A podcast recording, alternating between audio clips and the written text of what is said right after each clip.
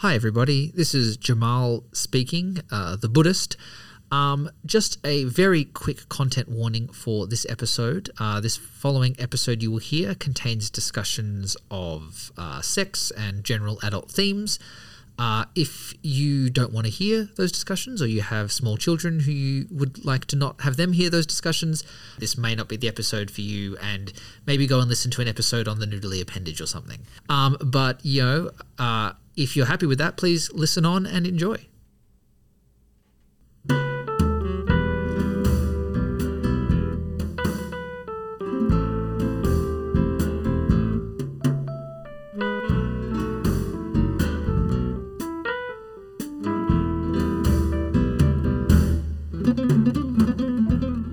Welcome to a Christian and a Buddhist walk into a bar. My name is Jamal and I'm a Buddhist. My name is Jacob, and I am a Christian. How are you going, Jacob? Have you uh, have you been to any bars recently?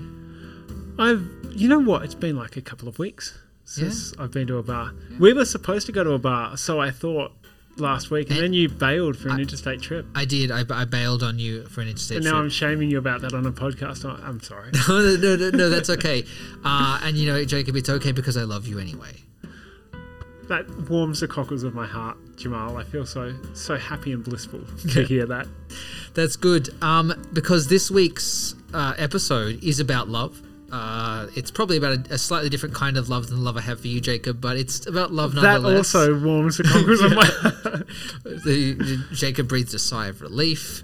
Um, but this is about Buddhism and relationships. Um, so this episode was inspired by a letter we received uh, as part of our uh, listener mailbag um, from Helen, um, who asked about uh, Buddhism and what Buddhism says about relationships. Um, and we did uh, discuss it a bit in the in the episode, um, but just for a very very brief, uh, less than 140 character summary of the stance of Buddhism and relationships. Uh, essentially, Buddhism says that relationships and partners and children and families are something that is totally fine and important if you are living a lay life.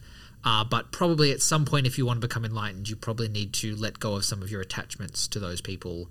Um, not necessarily let the people go, but um, but just let go of the, the clinging and the, the craving. Just to, to dig into this, I've been looking forward to this since, Oh, since we discussed it on the mailbag. has wanted to beeline for this this single point. Well, I just I just noticed that like, but probably maybe if you want to get enlightened, then you can't have them. Isn't the whole like, isn't the whole point of Buddhism not that you have to get enlightened? No one's forcing you to get enlightened, but it is the it's the, the claims to be the path to enlightenment. And and if you want to get to what Buddhism thinks you should want to get to, then you've got to let those things go. Yes. I'm just trying to push to the nub and, and be generally unhelpful. no, no, no, it's fine. Um, so yes, if you want to get to enlightenment, then at some point along that path, you will need to let go of all attachments, which includes your attachments to the important people in your life. and includes your attachment to yourself. Yes, Yeah. correct. Um, I think probably the core thing that's important to note before we dive into this article is that those attachments are not equal to the people. Buddhism doesn't say don't have these important people in your life. It just says don't be attached to those people in your life, um, which you know is very very difficult to do, and it is why a lot of people who do dedicate themselves to the Buddhist path try to live separately from those people or try to um, live a life that isn't involved in lots of things like romantic love and sex and that kind of stuff. Well, you know, for a lot of monastics, they are completely celibate. You know, sex is considered something that's kind of almost too difficult to navigate and also let go of the attachments around it. Which is just really interesting. Sorry, we haven't even got to the article yet. We'll get there. No, Um, eventually. but like because we in in modern Western culture, there's kind of this view. It seems to me anyway that you can just you can have sex without attachment, and that like it, it's just a um oh what's the word like like it's it's just a um instinctual kind of bodily thing that you can you can get on with if you like and and it doesn't have huge consequences, or it needn't have new huge consequences or significant for for you or for them. Yeah, look, I, I think Buddhism might disagree with that idea that you could have sex in a totally unattached way. Um, you know, I think um, it's. I you know, I, I, there's obviously you can have um, casual sex or sex that you know doesn't necessarily lead to a relationship, but you know I think Buddhism would say that you know it's not just an emotional attachment that is you know that you can be caught up with with sex. It's actually it's even the physical attachment. It's the desire for sex itself that will drive you to do certain things and behave in certain ways that are unconducive to the enlightened path. I, I just I, the reason I pick up on that is particularly the I guess the emotional attachment side of things is that that's just one of the things that that Christianity as a well I guess a religion or a, a pattern of philosophy and so on um, that you know that, that's one of the things that Christianity says and it's one of the things that maybe it's just me, but like feels like it's a bit old fuddy duddy mm. in modern society. So it's just it's interesting to hear that Buddhism goes, yeah, almost impossible to have sex without attachment, guys. Like, well, come on. Uh, but maybe the part of it that isn't so old fuddy duddies in Buddhism is that Buddhism at no point, you know, says to anybody that that's you know that. I, I think the difference is that I think feel like Christianity applies, or at least traditional Christianity applies that assessment of sex to everybody, whereas Buddhism just says, "Oh no, this only applies to the specific class of people that are wanting to go and be enlightened and become monastics." Well, just like no, I think Buddhism on on what you're saying applies it to everybody. It just says that well, you don't have any responsibility to do something about that if you don't want to.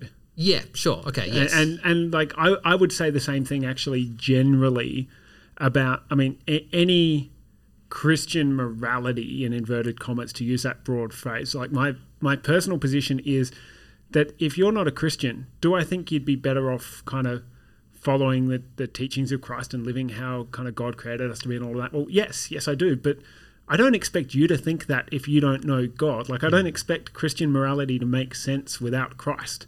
Mm. So I'm not going to make somebody live in a particular way if if they don't want to. But if you think that following Jesus is important and you think you think that Jesus actually has some relevance to your life, then then there's consequences to that. Yeah, and I will also say that I think this is a particularly Theravadan Buddhist uh, angle on relationships and sex. Um, so, uh, you know, I will note that most, if not all, of the Mahayanan Buddhist traditions, so the traditions of kind of East Asia and Tibetan and that kind of thing, uh, allow for sex and families and relationships and that kind of stuff in a way that um, the kind of the Theravadan, Thai, Sri Lankan, uh, Burmese Buddhism doesn't. Um, you know, the, the, I think I have heard about you know almost a thing in Tibetan Buddhism where it's like you, you know, you need to abstain for a certain point whilst you're developing your wisdom, but once you are very wise, you can engage with sex and alcohol and things without getting attached to them. So therefore, you're allowed to do it. Um, you know, which but are you going to want to do it? Potentially, and potentially that could also just be a way of justifying uh, the powerful people in communities to uh, to be able to do what they want. um, but um, but yes, it's a it's an interesting point that it, you know I, I just want to note that it's only it's only one side of Buddhism that probably takes that line. Sure. Yeah.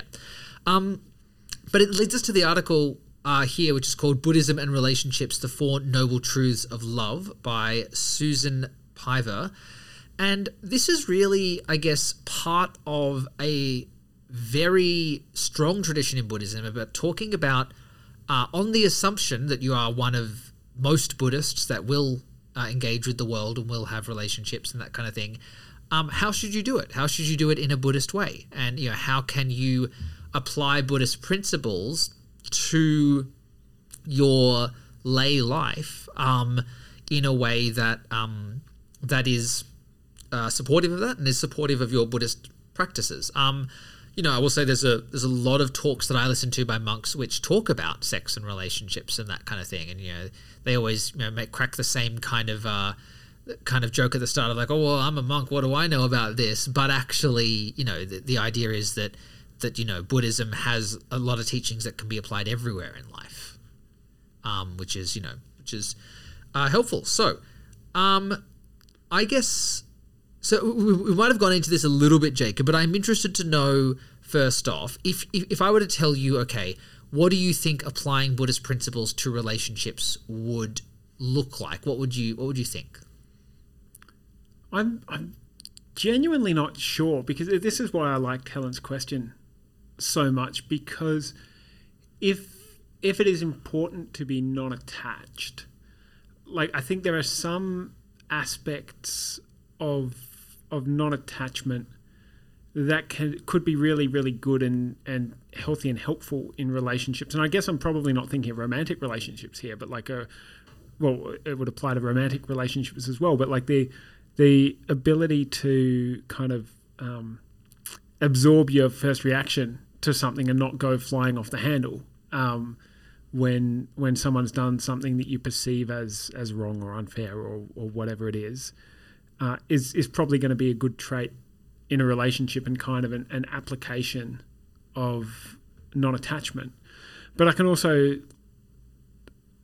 I mean, and this is maybe just where where I have questions about non-attachment because I can I can also see that going badly wrong, um, where where it leads to you not being overly concerned about the other. So so how you walk that tightrope is a really interesting question for me.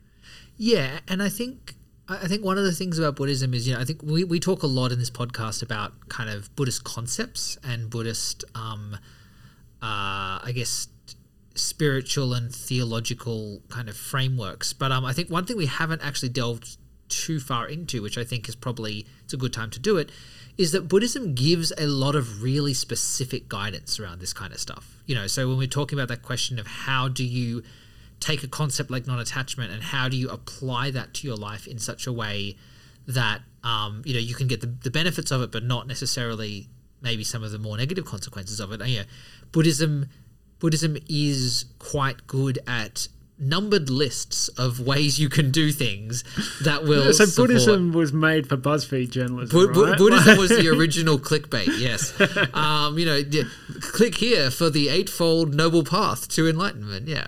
Um, You'll never guess number seven. yeah, you'll never, you'll, you know, uh, so, somebody, somebody followed the four noble truths. You'll never guess what happened next. uh, exactly.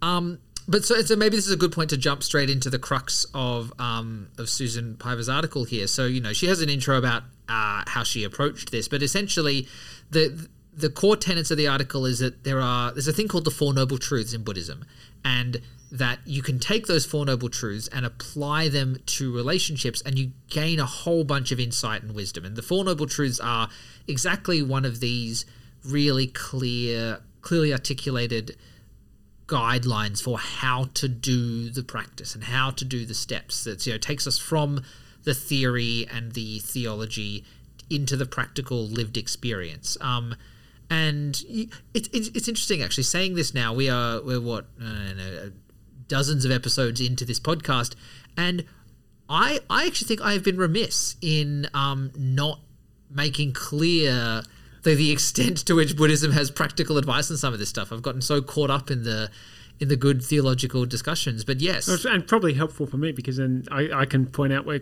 Christianity has good, helpful, practical advice yes. as well. We listeners might have observed that we both like kind of getting stuck into the academic and the yeah. yeah. But yes, so so yeah, um, be prepared, listeners, for a spate of episodes on the practical advice of Buddhism. Um, okay, so the Four Noble Truths, what are they? So the Four Noble Truths are. Um, they're, they're, they're kind of the the first things the Buddha articulated once he became enlightened. So he's got a um a, a, a talk he gave in a place called Deer Park, uh, that was uh, when he became enlightened, and these were the kind of the, the core truths of the universe that he identified. Uh, the first noble truth is uh, the truth of suffering. So this is that, that life is suffering. Um, so, uh, as put in the article, this does not mean that life sucks. It refers to the fact that everything changes and there's nothing to hold on to, and that's painful. Uh, the second noble truth is the cause of suffering. So that you know, and this is where we talk about craving and attachment and aversion and that kind of thing. So that what it is that causes this suffering that is inherent in life is trying to hold on anyway. You know, knowing that that all these things are changing in life, but still trying to hold on to them. Um, the third noble truth is the cessation of suffering, and it's just this statement that this this condition, this way of being in the world, can be alleviated. It can be resolved. You you don't have to be stuck in this cycle of life being suffering and you're trying to hold on to it, so it's more suffering, and you, you can get out of that. And then the fourth noble truth is the path out of suffering. Um, and this is when you get your hidden little um, story within a story, where the fourth, the, the fourth noble truth is the eightfold noble path that will lead you out of suffering. Uh, and we will hold off on the eightfold noble path because we will get to that in our in our next episode where uh, where where Susan writes another article about the eightfold noble path out of suffering. We'll, we'll stick with the four noble truths for now. Um, so, how do we apply these four noble truths to love? Um, so, Susan came up with these essentially you know, versions of the four noble truths that are linked to relationships. So, number one, relationships are uncomfortable. Um, so you know, it doesn't matter what kind of relationship you're in, whether you've been with someone for 30 years, whether you are just about to go on a first date. It's it's scary. It's uncomfortable. It, it doesn't necessarily always feel really good, but like that's just the way it is, right? There, there, there's there's you're never going to have this sense of stability and that everything is going to be perfectly happy for all points in time. You will always have conflict. You will always have nerves. You will always have various levels of discomfort. And you know, just due to the changing nature of the way the way that things are, that, that relationships are inherently, not always, obviously, but inherently relationships will inevitably involve a level of discomfort, of suffering, of of of negative feelings. Um, so, I mean, first reactions, Jacob. First noble truth of love. Relationships are uncomfortable. Well, of course they are, and and so there's a few beefs that I I have here. She says relationships are uncomfortable. Expecting them to be comfortable is what makes them uncomfortable. That's uh, the second that um, trying to avoid the suffering is actually the suffering. Um, meeting the discomfort together is love, and then she goes into the the noble eightfold path. But like the the thing I found challenging about this article is that she doesn't, to me, get to the nub of why relationships are uncomfortable and why romantic relationships uh, can be more uncomfortable and more comfortable all at once than the relationship that you and I have Jamal a different kind of love, as you said at the top of the episode. But she does, doesn't she? The, the, the second the second noble truth of love being expecting relationships to be uncomfortable is what makes them uncomfortable. Isn't that the core tenet there that she's saying is?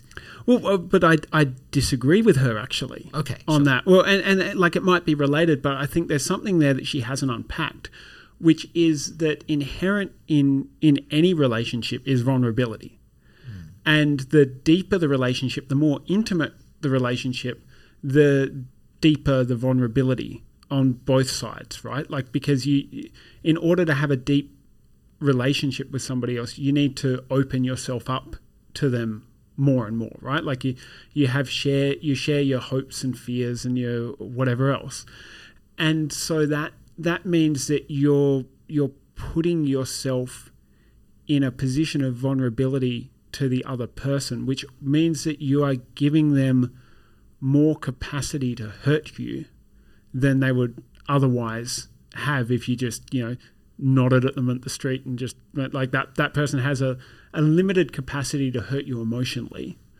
Um, whereas your significant other in whatever way, and certainly your children, ha- have an enormous capacity to hurt you emotionally because you in some ways you you give yourself to them and they give themselves to you in a deeper way than you do in an ordinary relationship right?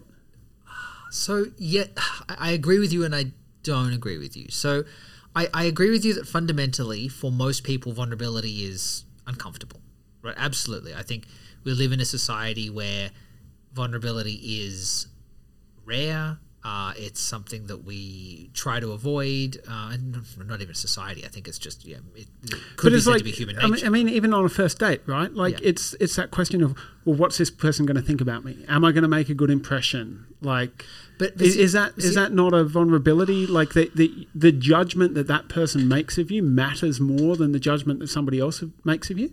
I see, I yes, but I think it's not just vulnerability, right? So this is the thing. I think, Sure, it, it, it, more than that. Yeah. Yeah, but but but I think vulnerability is inherent to relationships. Agree with that.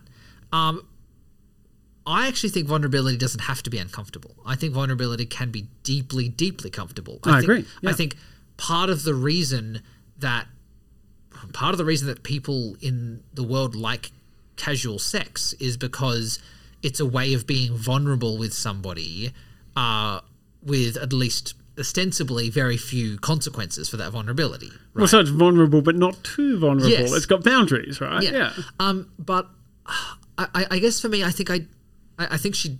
Uh, I'm not, I'm not 100% with how she's phrased it, but I think the fundamental thing that is being spoken about here, which I think is correct, is that it is the expectations and the desire for certain reactions and a certain response to your vulnerability that is actually the cause of the suffering or the discomfort, right? I don't think the vulnerability itself is necessarily the cause of discomfort. It's that if I go on a date with you, I expect you to reciprocate my vulnerability and to not laugh at my vulnerability and to I won't. It's okay. Thank you.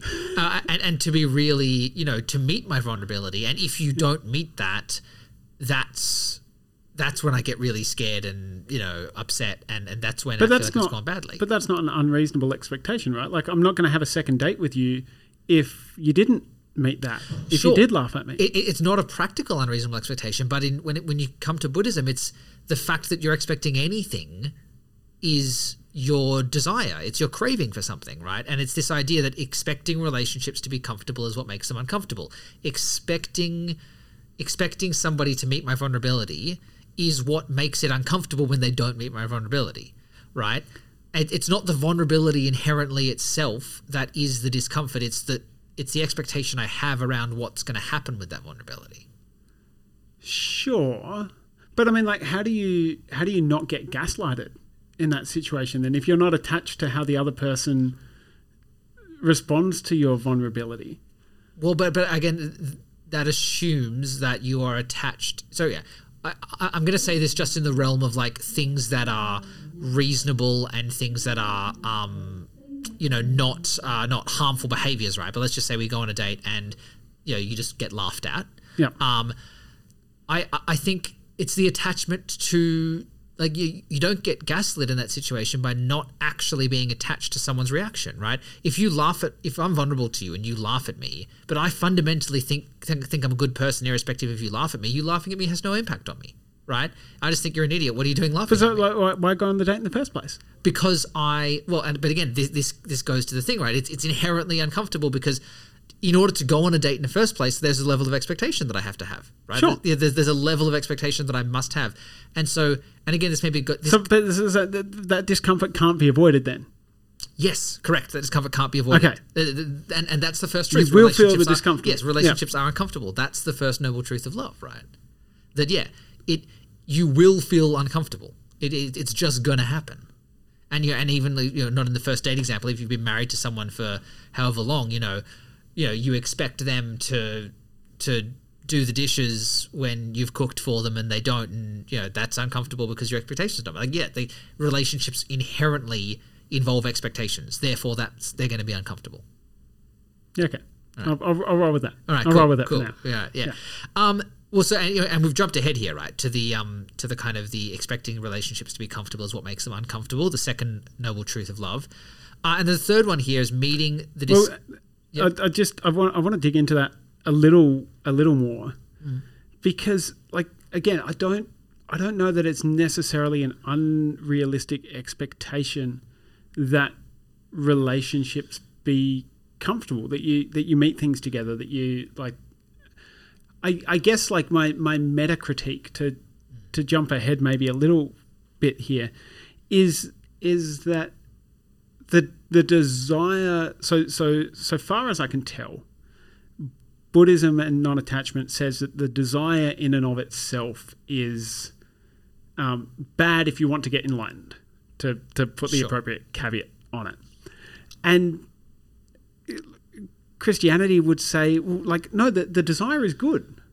Like, the desire is fine. The desire to be known by another person, the desire uh, for your husband to do the washing up when you've made dinner or to make dinner like some nights of the week or whatever in in a relation like that's a that's a good desire and that's a, a fine desire. The, the problem is when you allow that desire to define you and when you when you want one person to meet all of the expectations and all of the needs that you have and and when you turn another person as often happens in romantic relationships but also happens with children and, and whatever else where where all of your where, where you desire that person out of proportion to their ability to meet your desire. And and essentially it, you, you make them god mm. right? Like that and so this is where part of the the Christian practical advice comes in is in the Ten Commandments, right? The first one is, you shall have no other gods before me. Like, you, you shall not make your wife into a god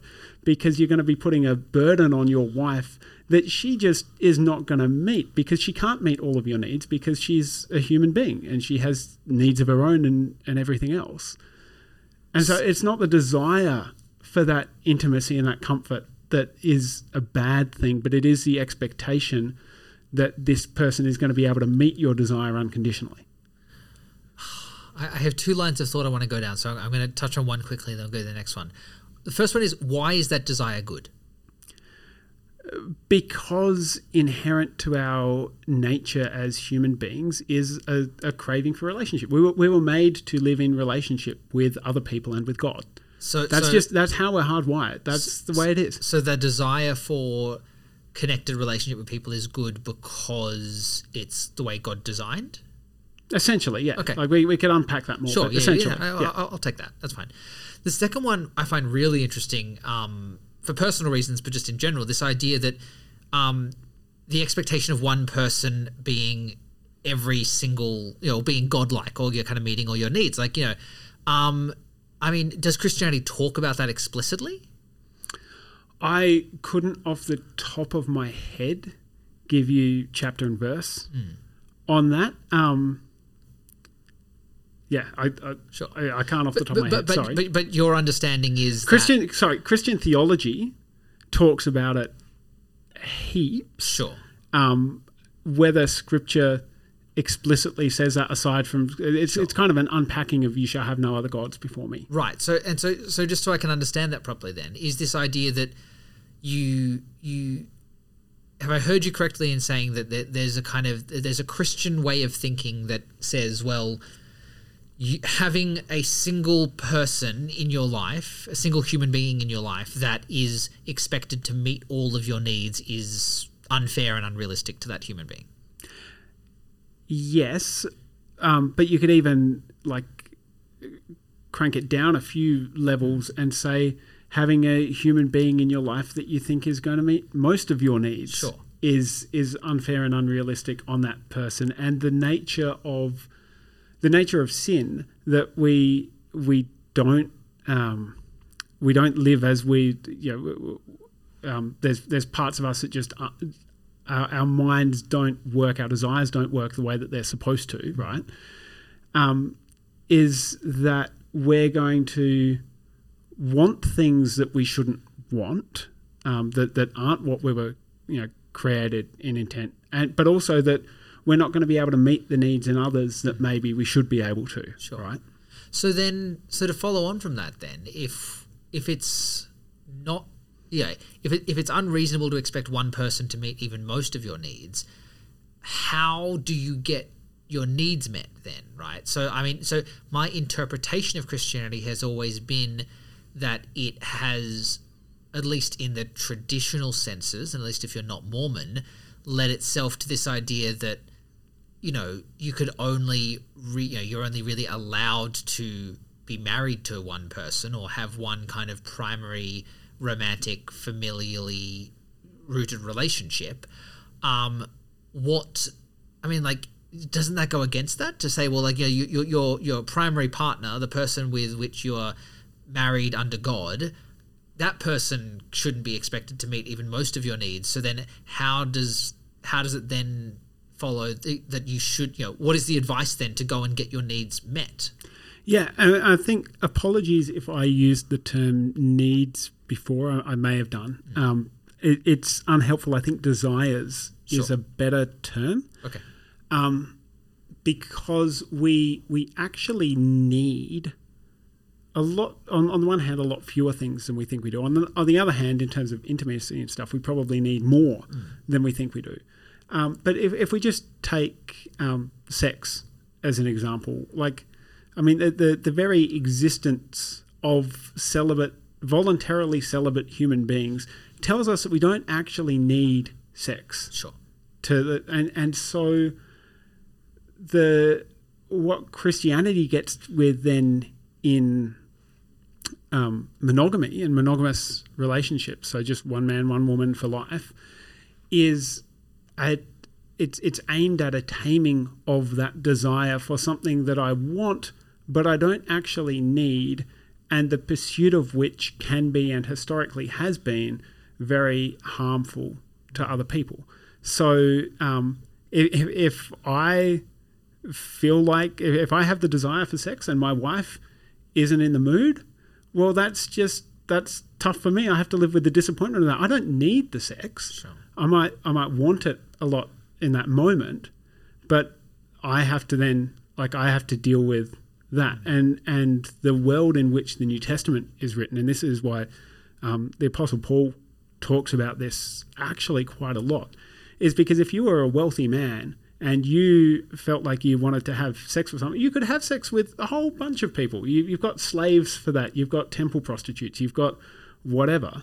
Uh, and so part of what is happening with these, you know, Greeks and Romans who've um, actually come to know God and know the intimacy that we have with God, and therefore the the way that we're supposed to be intimate with other people, is that they have to learn to moderate their desires, and that they can't just have everything that they want when they want it because it turns out that that's harmful for their slaves and for temple prostitutes and, and so on. So I I can agree with that point when it comes to sex, but I think this also goes beyond sex, right? Like I think so absolutely. Well, I don't need someone to cook all my meals for me. But, I, desire that. Sure, but, but that's so, but, a broken desire. But uh, but I think what you're, I think you're maybe stuck on. No, there's a wrong way of phrasing it. I I think that I think this goes beyond just kind of desires of the flesh, so to speak, right? Like, sure. yeah, I, I think, I actually think this really deeply mostly applies to emotional and human relationship desires and mm-hmm. needs, right? So I would say that we actually probably do need a level of emotional intimacy. We do need a level of um, relational intimacy. We need uh, people in our lives to fill roles that support us emotionally. Um, and I guess for me, what also follows not it's not just a comment on sex or on uh, housework or on any of that, but it's it's a comment on why is it fair to expect one person to meet all of those emotional needs? And I and I would I would posit that those are much more closely aligned to needs than desires. Well, and and I would say that it, it again, it's not just one person that meets all of those we'll call them emotional needs like it, it's not just one person that, that meets those like so um, i've got friends that i watch european football with uh, i've got actually friends that just in the last couple of weeks i've been making homebrew with which has been like a, sure it's a physical thing but sure. it's a it's a like you know it's a it's a lovely bonding wonderful thing that my wife is not the least bit interested in um, and and so I have I have different conversations with my friends, and we have different emotional connections, and we talk about different than, than I talk about with my spouse. She doesn't need to be interested in everything that I'm interested in. That, that's not what monogamy is all about. Yes, and, and I 100% agree with that. But I think maybe what I'm getting at is that I think, and this is probably an interpretational thing, right? This is probably where certain versions of Christianity go off script. Sure. But I think it at, at least in society as it is today, a lot of justification for people who have very not only physically monogamous relationships but emotionally monogamous relationships. You know, you have terms like emotional cheating and like you know, uh, I think it's you know it's a fairly common thing for uh, people in uh, heterosexual relationships to be a little bit put off by their spouse of a different gender um, having friends that are the same gender as they are. You know so you know the the kind of the, the the common trope of like you know a guy getting jealous that his wife is really good mates with another guy right Yeah. like you know and and i think i, I so I, I guess the the point that i'm getting at there is i think that I agree with your statement that we have emotional and relational needs that extend way beyond our romantic, uh, our primary romantic relationship if we have one. But I think Christianity is often used, and Christian values are often used as a justification for a type of monogamy that seems to really desire to deeply restrict emotional and relational needs to a single person. And, and I, I would say that that is like that's just a misreading of Christianity. Sure. Like um, a, a- distortion of it, and, and like I mean to the to, to the point that it's without specifics, it's difficult to say, but like it, it it's it's not even Christian in some ways, right? Like so, the the example that you give where um, someone gets very uncomfortable when their partner has um, close friends of the opposite gender, like that. That's um, there's a there's an insecurity and a mistrust in that that has a misunderstanding that you can have close relationships that aren't romantic as it happens um, or or also that um, I'm, just reminded I was watching during the week or a couple of weeks ago sometime um, the Australian story on Tim Minchin the the comedian uh, who wrote a song at, at one point a few years ago called "I'll Take Lonely Tonight." Um, and and he and his wife talk about how she how they both had to adapt to him being around the world at all these you know big pop star parties and whatever and that people would hit on him and that he is a kind of flirty guy that enjoys that and and I get that. And so for him to know where that line was and to be really clear in himself that he wasn't going to cross it but also then for his wife to be really clear that he wasn't going to cross it and, and how they dealt with that together. Like that that is um, she's she says here um, meeting the discomfort together is love. That that- like I, I think that is that's meeting the discomfort together. Um, and that's actually valuing and caring for the other person and putting their needs above your own with sensible boundaries in place, which is kind of what love is in a lot of ways, isn't it? Like- yes, and I, I completely agree with that, right? And, and I think actually this is a really this is another point of convergence, right, with Christianity and Buddhism, right? Um, you know, Buddhism is really, you know, at least as articulated in this article, it's very much around, you know, yeah, there is discomfort. Uh, the discomfort's caused by expectations, but if you actually can meet that discomfort together, if you can sit in that discomfort together in relationship, that is love. That is a, um, you know, that that is the way through uh, into love.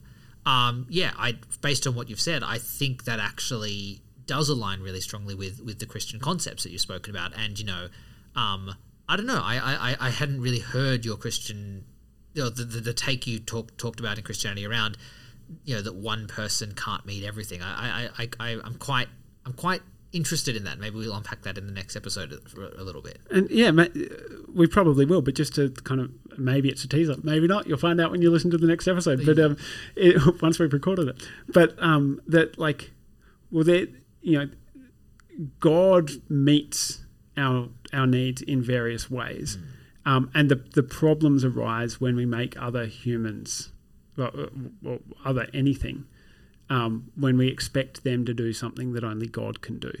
Um, and we, we could unpack more like how God does that and, and everything else. But we, we were created for deep intimacy. Um, and because human beings reflect God and are the image of God, we're able to give that to one another, but imperfectly. Yeah, I I think that's a really nice note to, to end this episode on.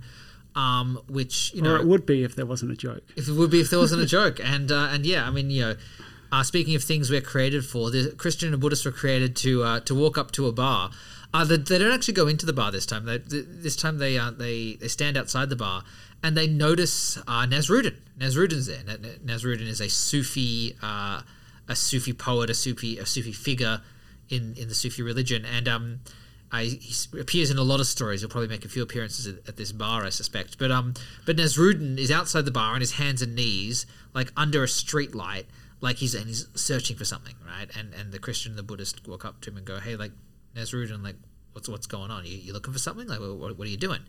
And Nasruddin's like, "Oh, I, I, I'm looking for my keys. I, I lost my keys." And they're like, "Oh, well." Let, let's help you. Like, where did you last? Where did you last have your keys? Oh, inside the bar somewhere. Uh, and they're like, well, why are you looking out here if you feel like you had lost him in the bar? And Nasruddin said, oh, th- there's more light out here. Yeah. Yeah. So Yeah. there's uh, there's a Nasruddin at the bar. Um, There's more work needed on the jokes. oh, oh, I, I, I feel sad. I, I feel love like- you, and as we said last episode, uh, your worth is not attached to the joke. to the jokes. Yes, uh, I, I- I'm glad it's not. Um, uh, well, that's that's all we have time for today. But thank you very much, Jacob. Um, and thanks for being here. Uh, we'll- be back next episode with a follow up on some more Buddhist love. But in the meantime, you can email us at christianbuddhistbar at gmail.com. You certainly can. Our music is by the wonderful Kevin MacLeod. We love it. We love you. We will see you next week.